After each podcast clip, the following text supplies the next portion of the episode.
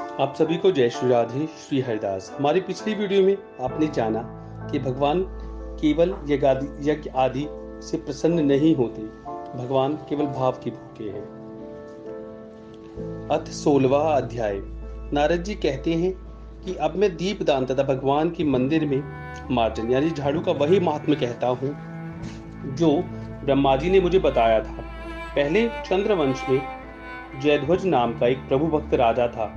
राजा स्वयं मंदिर में जाकर मार्जन करता तथा दीप जलाता था।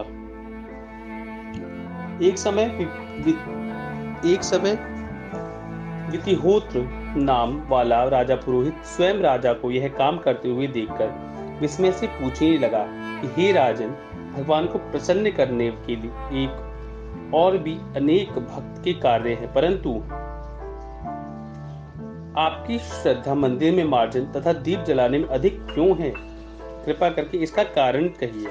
तब राजा हाथ जोड़कर बड़े नम्र भाव से कहने लगा कि महाराज, इस संबंध में मेरे पूर्व जन्म का एक अत्यंत विस्मयकारी इतिहास है, जो भगवत कृपा से मुझे इस जन्म में भी स्मरण है। सतयुग में मनु की अंतर में वेद तथा वेदांगों का जानने वाला एक ब्राह्मण था, जो महान विद्वान होते हुए भी खोटे कर्म करता था। इन खोटे कर्मों के कारण उसके सभी बंधु बांधवों ने उसका परित्याग कर दिया था। एक दिन वह भूख और प्यास से अति दुखित हो घूमता फिरता नर्मदा नदी के तट पर जा पहुँचा और वहीं पर उसने अपने प्राण त्याग दिए। उसकी स्त्री भी व्यभिचारिणी थी, अतः उसके बंधुओं ने उसे भी घर से निकाल दिया। उसके गर्भ से दंडकेतु नाम वाला महापापी मैं उत्पन्न हुआ, परंतु स्त्री तथा पैसे के अभाव में मैंने गौ, पशु तथा अनेक मनुष्यों की हत्याएँ की। एक रात्रि को किसी दूसरे की स्त्री से भोग करने की इच्छा से एक सोने मंदिर में गया। वहाँ जाकर कपड़े से स्थान साफ़ किया, फिर दीपक जलाया। इतने में शून्य मंदिर में दीपक जलता हुआ रखकर देखकर गाँव के रक्षक वहाँ आ गए और उन्होंने मुझे चोर अथवा डाकू समझकर लाठियों से मार डाला। देह से प्राण निकलते ही भगवान के दूत वहाँ आ गए और उन्होंने मुझको सुंदर विमान में बिठाकर बैकुंठ को ले गए। कार्तिक के महीने में भगवान के मंदिर में दीप जलाने तथा झाड़ू देने से मुझे इतना फल मिला कि कल्पों तक स्वर्ग में सुख भोग कर फिर चंद्रवंश में मैंने जन्म लिया। यदि श्रद्धा और भक्ति पूर्वक कार्तिक के महीने में यह सब कार्य किए जाएँ, तब तो उसके पुण्य का क्या ही कहना है। अत्यंत फल प्राप्त होगा। नारद जी कहने लगी कि हे राजा प्रभु अब दूसरे के दीपक जलाने का महात्म्य सुनो। मनु के वंश में रैवत नामक राजा का भद्रबुद्धि नाम वाला पुत्र था। फिर उसके यहाँ महाप्राक्रमी सुदर्शन नाम का पुत्र उत्पन्न हुआ।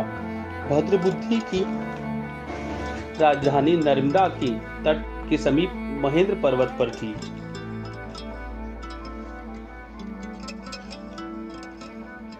एक समय सुदर्शन वन में शिकार खेलने के लिए गया। अपने साथियों के साथ घूमते फिरते समय उसने नदी के उस पार एक सुंदर कन्या को देखा। तब अपने साथियों को वहीं पर छोड़ घोड़े पर सवार हो सुदर्शन तत्काल नदी की उस पार जा पहुँचा। वहाँ उस रूपती कन्या को देखकर वह उस पर मोहित हो गया। कन्या भी शोभायुक्त उस बलशाली वीर पुरुष को देखकर लज्जा को प्राप्त हुई। फिर सुदर्शन के पूछने पर उस कन्या ने बतलाया कि वह गौड़ राजा की पुत्री है और उसका नाम बन्ना मदनालसा है। अपनी सखियों के साथ क्रीड़ा करने के लिए वह यहाँ पर आई है। तत्पश्चात उन दोनों ने गंधर्व रीति से वहीं पर अपना विवाह कर लिया और कुछ समय तक नर्मदा तटी के नदी के तट पर विवाह करके पुनः अपने घर पर आकर आनंद पूर्वक रहने लगे।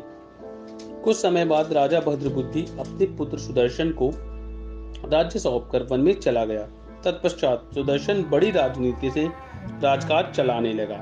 रानी बदनालसा सदा अपने पति को विष्णु भगवान की पूजा का उद्देश्य करती रहती थी। इस प्रकार दोनों ही भगवान के बड़े भक्त थे। उन्होंने भगवान का स्वर्ण मंदिर बनवाया। दोनों ही इसमें भगवान का पूजन और दीपदान किया करते थे।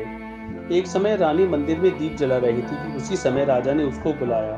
परंतु दीपक जलाकर आने में रानी को कुछ देरी हो गई। तब सुदर्शन ने क्रोधावेश में आकर रानी से कहा कि तुम तुम तो कहा करती थी कि पति ही स्त्री का देवता है। फिर इस दीपदान में इतनी देर लगाकर तुमने मेरा अनादर क्यों किया? यदि देर से आने का कोई गुप्त कारण है तो बताओ। सती साध्वी, मदनालसा बड़े मीठे वचनों से बोली कि महाराज, मैं दीपदान का महत्व आपसे कहती हूँ। मदनालसा कहने लगी कि, अब मेरा चरित्र सुनिए। पिछले जन्म में अन्य कन ग्रहण करने वाली चूहिया थी। एक दिन गोदावरी के तट पर भगवान के मंदिर में रात्रि को जलता हुआ दीपक बत्ती छोटी होने से बुझने लगी। मैंने बत्ती को लोभ से पकड़कर उठाया तो दीपक, समय दीपक तो जल गया, परंतु मेरा मुख भी जल गया। उसे दुख में मृत्यु को प्राप्त हुई। परंतु क्योंकि रात्रि के समय भगवान का दीपक प्रज्वलित कर दिया था, इसी कारण मैं ऐसी रूपवती आपकी रानी बनी। यदि श्रद्धा पूर्वक भगवान के मंदिर में दीपदान किया जाए तो उसके फल का तो क्या ही कहना है। अपनी रानी के मुख से यह सब सुनकर सुदर्शन कार्तिक मास में व्रत करके आजीवन भगवान के मंदिर में दीपदान करता रहा और अंत में बैकुंठ को प्राप्त हुआ। आशा करता हूँ आपको ये वीडियो अच्छी लगी होगी। और अगर आपने हमारे चैनल को अब तक सब्सक्राइब नहीं किया है तो चैनल को सब्सक्राइब करें, बेल आइकन को हिट करें, वीडियो को लाइक करें, शेयर करें, कमेंट करें। मिलते हैं अपनी अगले यानी सत्रहवें अध्याय में। तब तक के लिए जय श्री राधे, श्री हरिदास।